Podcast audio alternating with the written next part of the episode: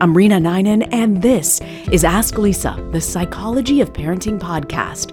It's a podcast to help parents better understand their kids. Dr. Lisa Damour, a psychologist with three decades of experience and the author of three New York Times best-selling parenting books, takes your questions. Both of us are moms ourselves, and we're eager to hear from you.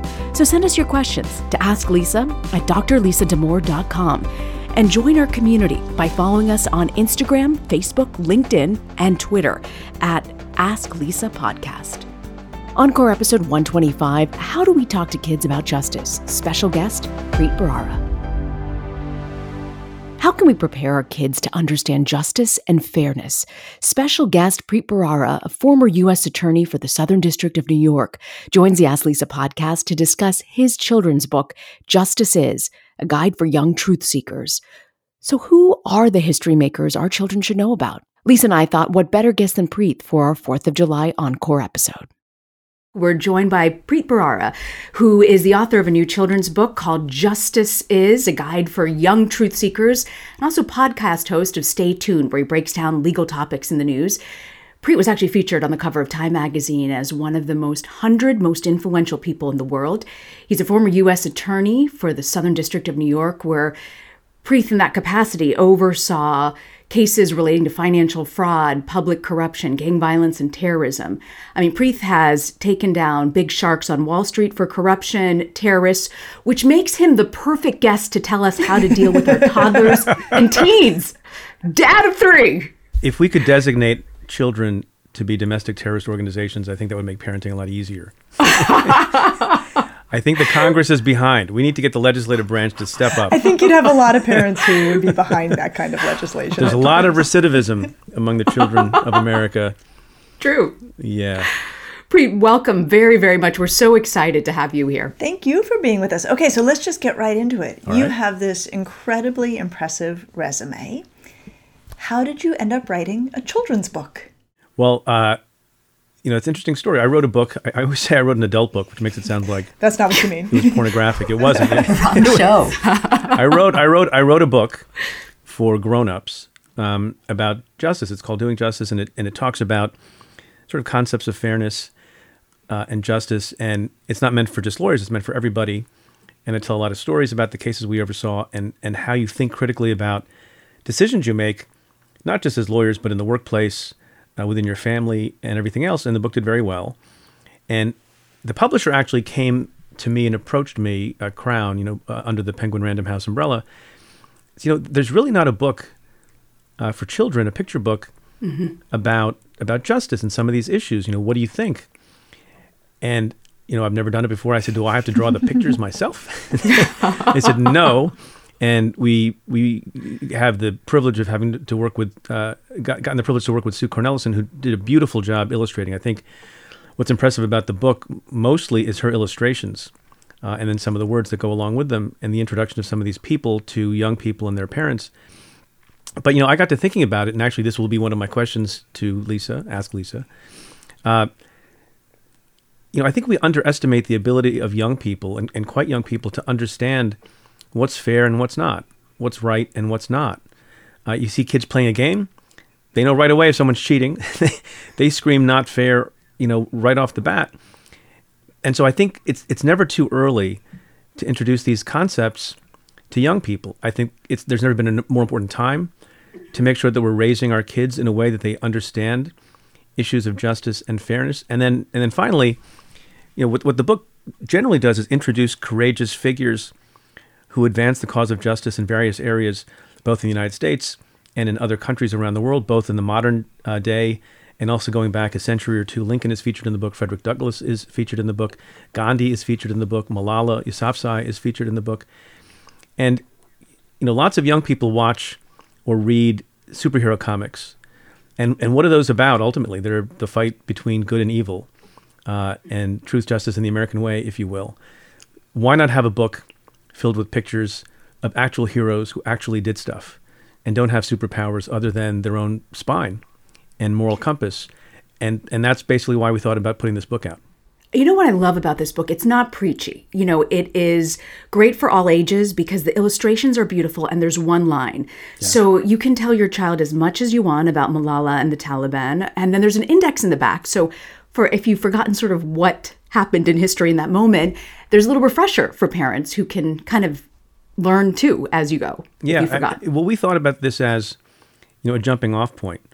And if you have a if you have a child, and it's it's intended for people four to eight, but I think you can go older, you know, maybe even a little bit younger, because there's such rich material that, that's behind the material of the book.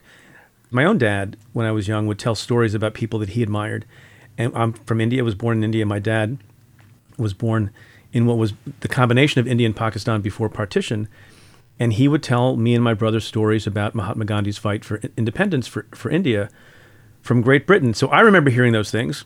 Look, even in this Ukraine invasion crisis, we have the villain Vladimir Putin, who is you know increasing, increasingly unhinged, uh, backed into a corner, doing things that are not rational or reasonable, and then you have Vladimir Zelensky, who may, might be in a future version of this book, given how he's acting, given how he's you know rallying the people of Ukraine and how brave he's being. So when bad stuff happens, it's terrible, but good people often, if not always, rise up to it. There's um this famous line from Fred Rogers about helping kids when they're watching a crisis unfold, where he always says, Tell children to look for the helpers. And, and you've given us a book of helpers. Yeah.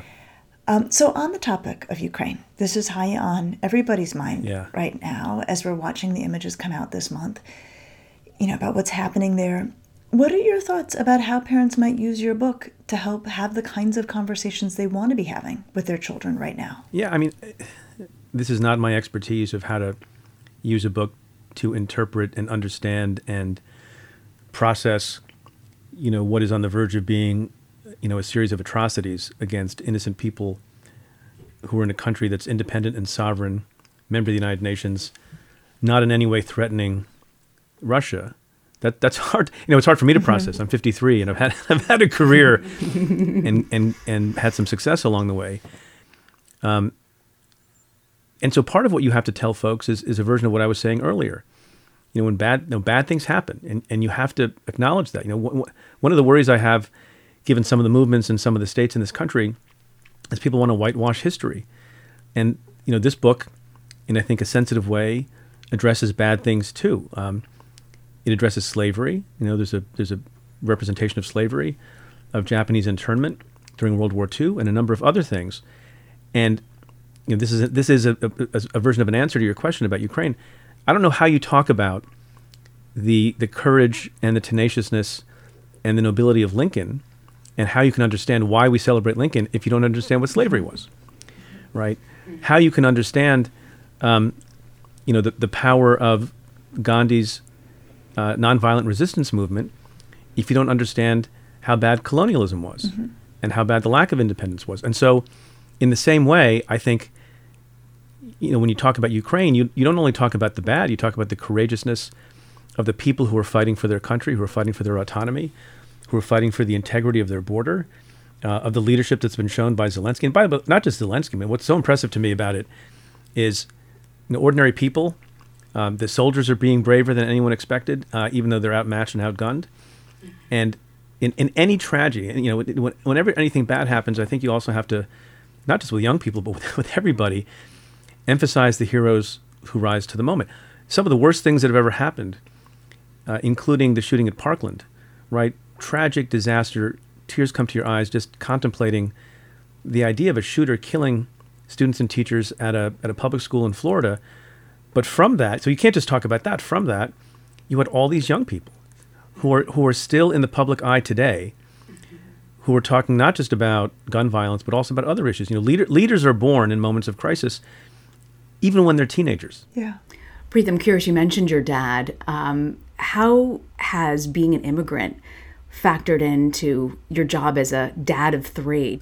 You know, I, you know, I think parenting is parenting, and you know, if you're a parent in India or a parent in America, or a parent of somebody who was born in India and came to America, there's a lot of you know, there's the little kids can be terrorists, as we, as we said at the beginning of the conversation. But a couple of things. One, you know, the way I think about being an immigrant is that I owe a lot to America. Mm-hmm. And there's a lot of debate about the degree to which you criticize your country. And I certainly think we can be better. But, but boy, I love the United States of America. And I say that unabashedly all the time. And, and one of the reasons I spent 17 and a half years in public service and continued in that service up until I was fired, like thrown out of the building by President Trump. By President, Yes. then President Yes. Trump, Yeah. was I felt that America gave me so much, I wanted to give back to the country. And so I've emphasized to my kids who are, you know, older now. Uh, my oldest is about to be 21, and I have a 19 year old and a 17 year old. Is public service, and I'm proud of the fact that they are engaged in, you know, the civic issues of the day in America around the world. They care a lot about what's going on, and they have inspired me to, you know, to be active as well. You know, they took me to the Women's March uh, back in 2017, and then you know to other demonstrations after George Floyd was killed. So I think being an immigrant means you owe a lot to the country that adopted you. Um, I think also what it means is you don't want your children to lose touch with, you know, what their heritage is. And you know, we have we have a very mixed heritage. I, I my my children have one Sikh grandparent, one Hindu grandparent, one Jewish grandparent, and one Muslim grandparent. Wow. Which I think if you I'm check doing, off every box. Yeah, which, which I think if I'm doing the math correctly makes them Episcopalian. the more difficult conversation was sitting down to dinner with my kids five years ago and saying, you know, I got to tell you something. Um, I've been invited to, to Trump Tower to meet with Donald Trump, who was going to ask me to stay on as U.S. attorney. And first, I thought it was a joke. and my, my daughter asked very point, like, why, why would you? And it's a great question. Uh, and it's a little bit hard to explain to them that I did not think of myself as working for the president or serving the president. I didn't think of myself as working for or serving Barack Obama. And Barack Obama actually, once when we had a big photo op with all the U.S. attorneys in the country in front of him, he made it a point.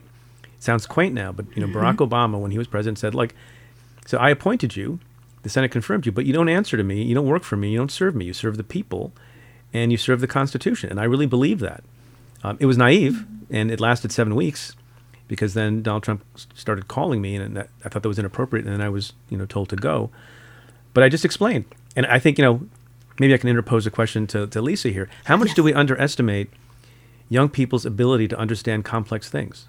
I think tremendously.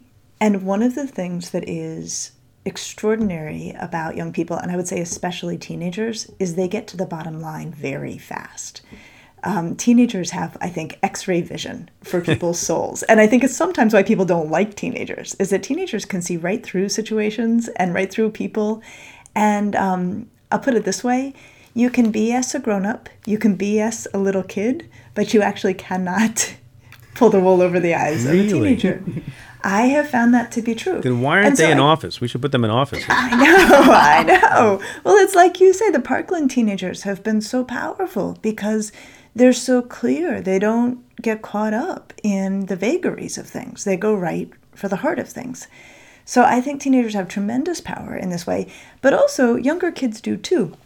One of the things we've talked about on this podcast is that six year olds are incredibly moral in their approach to the world. They become very, very aware of right and wrong, and sometimes actually to a rigid degree.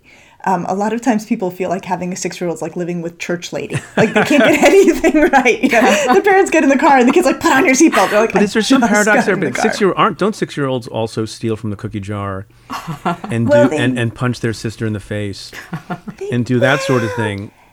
They can, but they But they really know, are they starting know. to have an awareness Right. that what they're doing is wrong. Whereas if you're under the age of six, usually the view of morality is if you don't get caught, you're good to go. As soon as you're age six, you do have a sense of there's a right and wrong that goes with you everywhere you go. And I think that that just intensifies as kids age. And teenagers are very clear eyed about what they think is right and wrong. And I think a lot of parents, myself included, I have an 11 year old daughter and an 18 year old daughter. A lot of parents, I feel like what you were describing about your kids getting you to the Women's March, my kids hold my feet to the fire about what I say, how I say it, if I'm being as inclusive as I need to be, if I'm, you know, I have learned more from them about what it means to be a broad minded, inclusive human being than any of my own training or other. Oh, look, the world the world is changing, and the first person I go to is my daughter. Can you explain why people Yeah. think this, or why it's important to use this kind of language Mm. Um, as opposed to this other kind of language that I grew up with and thought and always thought was appropriate. Yeah. And and we have you know really good open conversations about. It. I have another question for you because, um, which is a little bit off topic, but w- what age group among children is the most self-absorbed? Oh. Ah, uh, okay. Is it the baby? This is, well, a baby by their nature, because the world begins and ends, you know, at what they can perceive. And here's the hard thing. I adore teenagers and I tend to be entirely complimentary of them. But the reality is that teenagers by their nature are unusually egocentristic. And Oh. I always resisted this characterization of them. I always felt like, oh no, don't don't trash teenagers. Everybody loves to trash teenagers. And then I had an experience that made it impossible for me to entirely set this to the side. And it's a terrible story, but it was very illuminating. So I consult at a school one day a week. I practice and I write and I get to do this fabulous podcast with Reena, but one day a week I consult at a school. And years ago, we had a student who was killed in an accident. She was a junior, and it was just a freak accident, and it happened. And a couple of months later, I was walking down the hall, and a pack of juniors stopped me. And they were like, Dr. Damour, we have to talk to you. The AP English curriculum has too many stories about death, and we are having a very hard time reading these stories in light of our friend's death. And I said to them, I hear you. Can I throw a possibility by you? Now that you have experienced grief and bereavement, is there any possibility that these stories will take on a whole new meaning to you that you could not have possibly accessed if you had not been through this experience yourself? So I was enormously pleased with my response. They were appalled by what I said.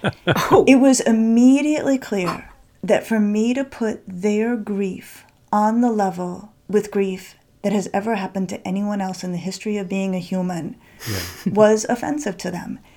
And I don't think I ever got my cred back with that pack. Mm. Can I ask another question? Because this has been in my mind for a long time. So I think a lot about uh, corruption. What makes decent people do bad things? The theme of my work. It's not mm-hmm. necessary to understand mm-hmm. if you're a prosecutor, but if you're a thinking person and a curious person about human behavior, you think about it. And I get asked about it a lot, right? And and I've asked other people who probe corruption and and bad conduct.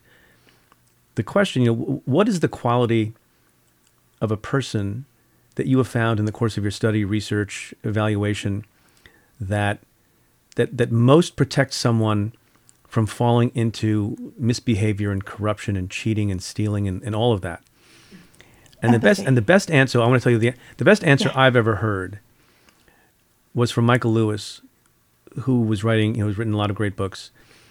And he said it's the quality of being self-possessed. Mm. Self-possession, which is something you know that overlaps with independence and and not caring what the crowd thinks so much but but it's a little bit more about comfort with yourself comfort with your own morality and and those people resist the mob mm. better than others. That probably is an attribute of a lot of the people in this book but we don't talk about we talk about courage and heroism. We don't talk about self-possession. Hmm. Do you have a thought about that?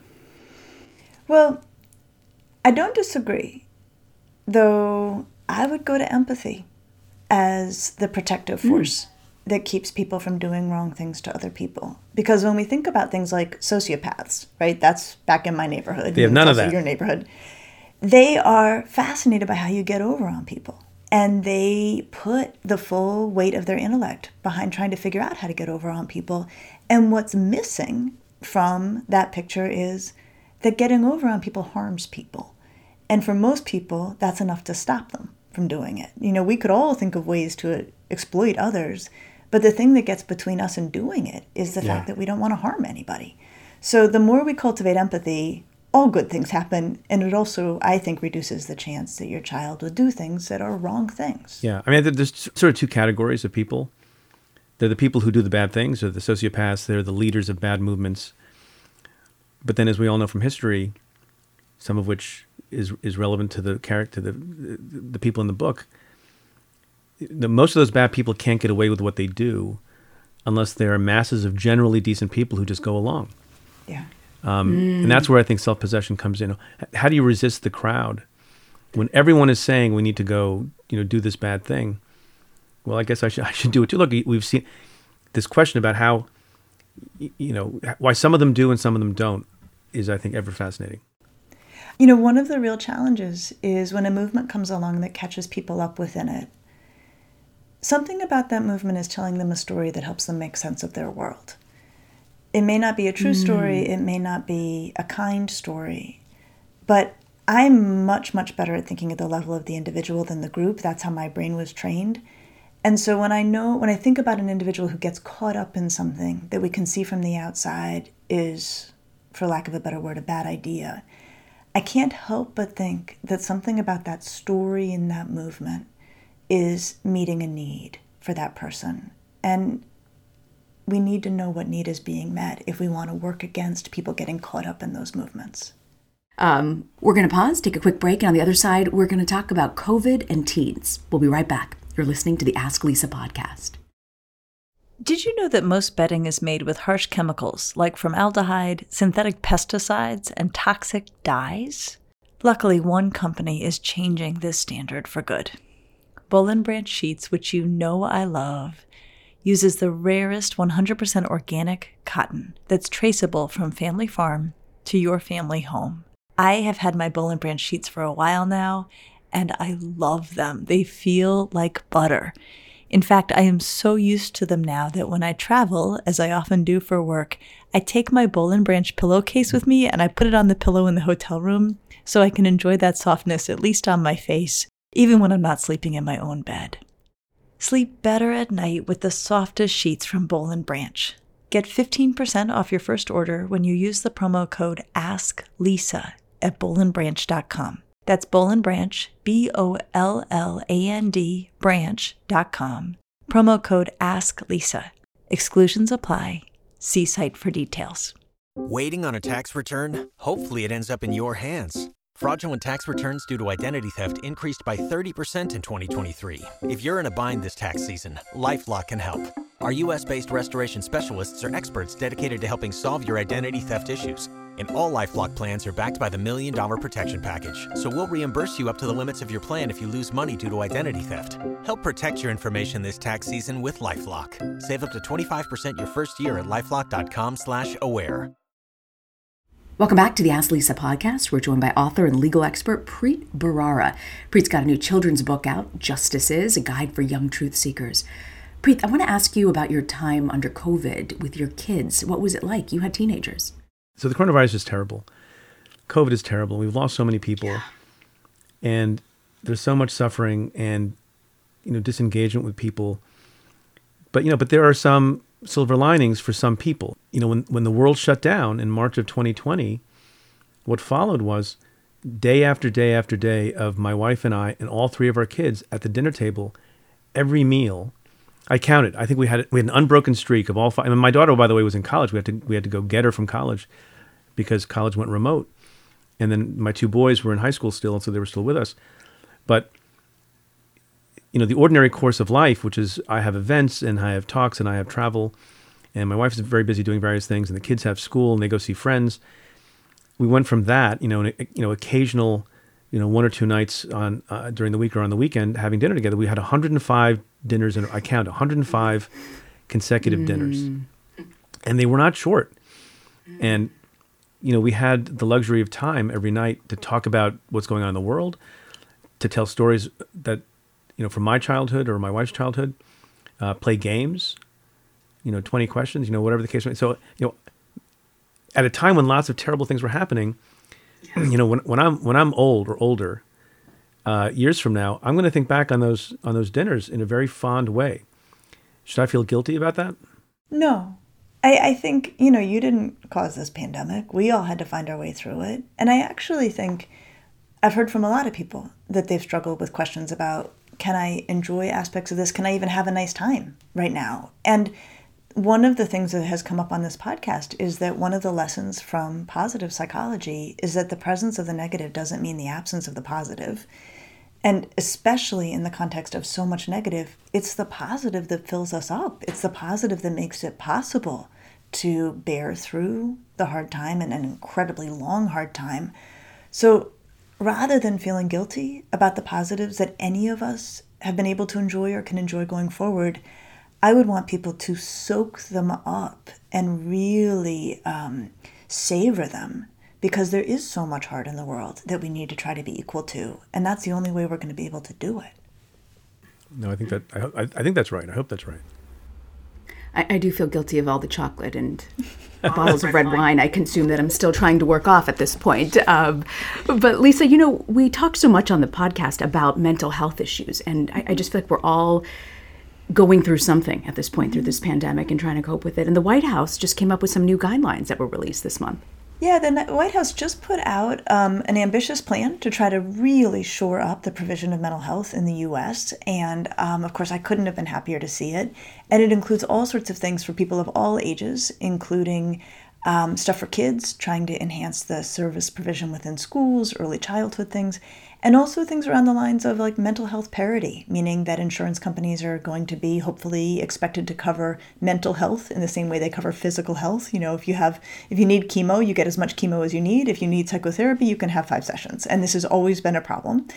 And Preet, I wonder, do you have thoughts along these lines about sort of you think at big governmental scale, is there more we can be doing, should be doing to help support people? Look, I'm not a mental health expert but I've come across this issue obviously in my in my work.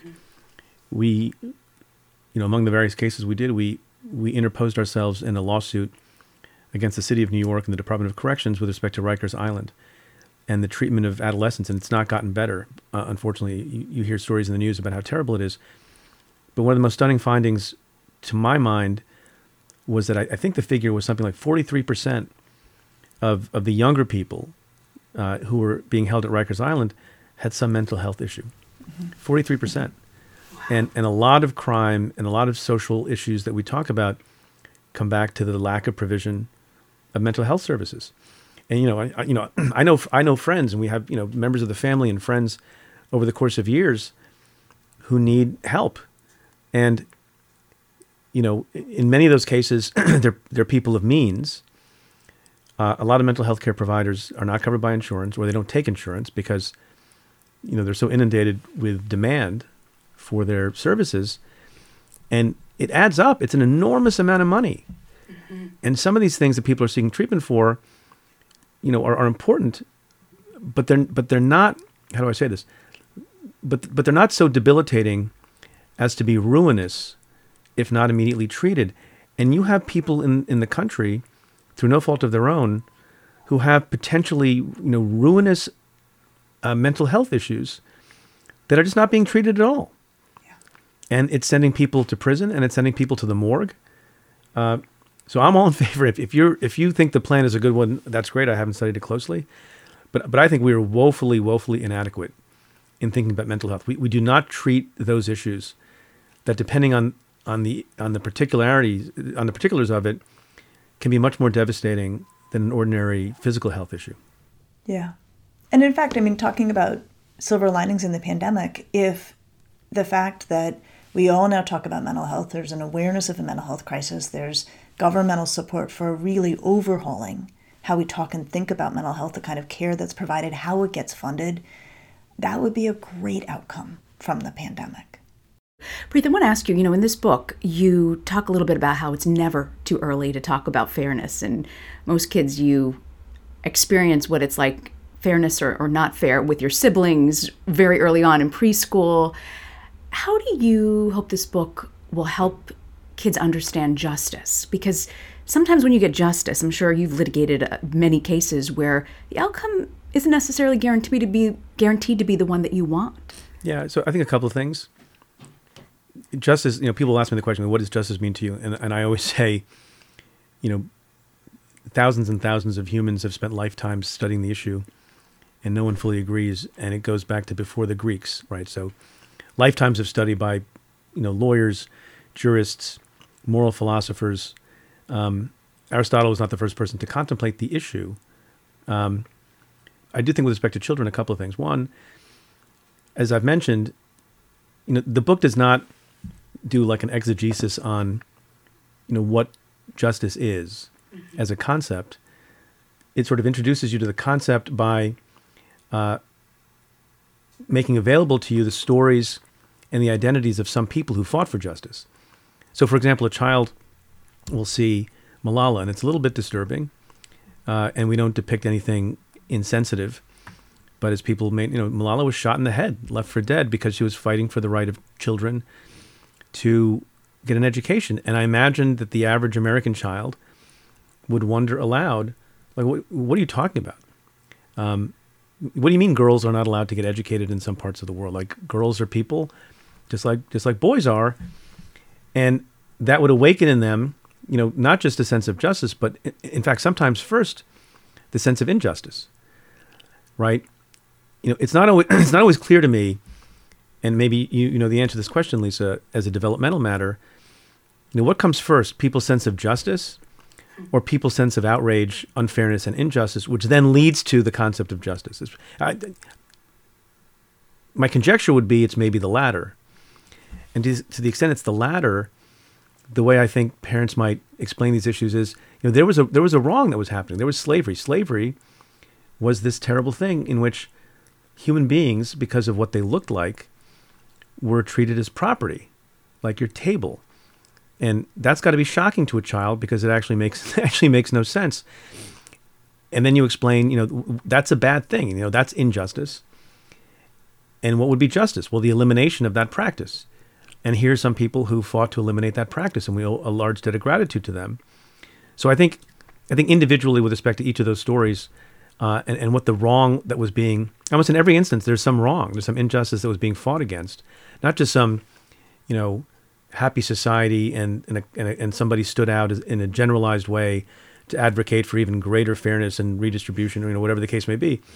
These are people actively fighting evil things. I love the way you put it, and I, I my hunch is that you're absolutely right. Um, okay, so easy question. oh, um, that's famous last words. I know, I know. okay, so we parents, we want to raise good citizens. We want to raise kids who understand justice and democracy and do what's right. How can we be helping? What can parents be doing? I think if people don't feel good about themselves, they're more likely to be, you know, drawn along in some bad enterprise because they think maybe that will make me feel better about myself. Like you know, belonging is very important to people. Mm-hmm. but but if you but if you get up uh, and involved in a bad crowd, whether it's people who are storming the Capitol or, you know, or, or, or anything else, the thing that prevents that from happening in part is your own self of, sense of self worth. Um, you know, you belong to yourself before you belong to anyone else, and I, I, believe that. I love that. That's a beautiful. You belong to yourself before you belong to anyone else. I love that. Preet is just someone who really believes so strongly in democracy, justice, our legal system, journalism. So I couldn't imagine a better person to come on the podcast today to talk about this and to write this book. I absolutely love it. This is the gift you want to give at everybody's birthday parties. I'm telling you, just order a bunch of copies. You don't have to worry about gifts for birthday parties because birthday parties are coming back now. They are. We're, right? They are indeed. They're coming back. Absolutely. back. Well, the book is called Justice Is, a guide for young truth seekers. And be sure to tune into Preet's um, show, which is fantastic. His podcast called Stay Tuned, where you can get more of his insidery legal takes on the world. And Preet, by the way, if you want to meet him in person, he's got a, a couple of live events that are really interesting. Preet, tell us about that. So we have a live podcast, the first one since before the pandemic. It's been a couple of years. Uh, and we're doing that on March 31st at the Town Hall in Midtown Manhattan. Uh, that's a Thursday evening and we have an amazing guest, someone I've admired for a long time, bring some levity and also some seriousness to the conversation. Uh, actor and director Ben Stiller will be the Ooh. guest. So you want to come hang out with me and Ben Stiller, uh, go to cafe.com slash events. Fantastic. We'll have all of this, including how to buy Preet's book, in our show notes. So be sure to check it out. Preet Bharara, so grateful you could join us, Preet. Thanks. Thanks for having me. Thank you so much. And thank you for the work you've done. Thank you. Oh, it was so great to have Preet on. Lisa, what do you have for us for Parenting to Go this week? You know, as Preet was talking about adults going along with things that they shouldn't do, I was thinking how much it's true that sometimes kids and teenagers do the same thing. And to help our kids stay on the right track, I think one thing that we can say to them is whatever else happens, you have to feel all right with yourself. So don't do anything that you're not going to be able to feel comfortable with or that's going to keep you up at night. I think that's a way that we can continue to drive home the message about what it means to do the right thing. Never know what's going to register in the minds of kids. It's great to keep talking about these things. Absolutely. And we're excited about next week because we're going to have an actual three time Olympic mom on our show. Three time mom, three time Olympian. Kind of impressive, don't you think? Super impressive. We're going to talk about raising an athlete. I'll see you back next week. See you next week.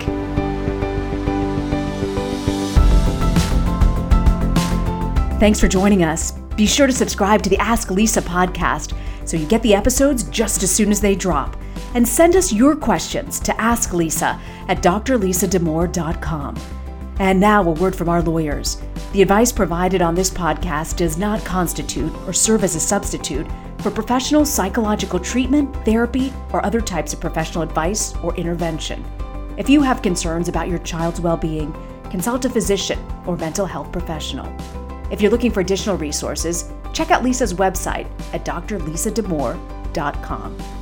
We'll see you next week.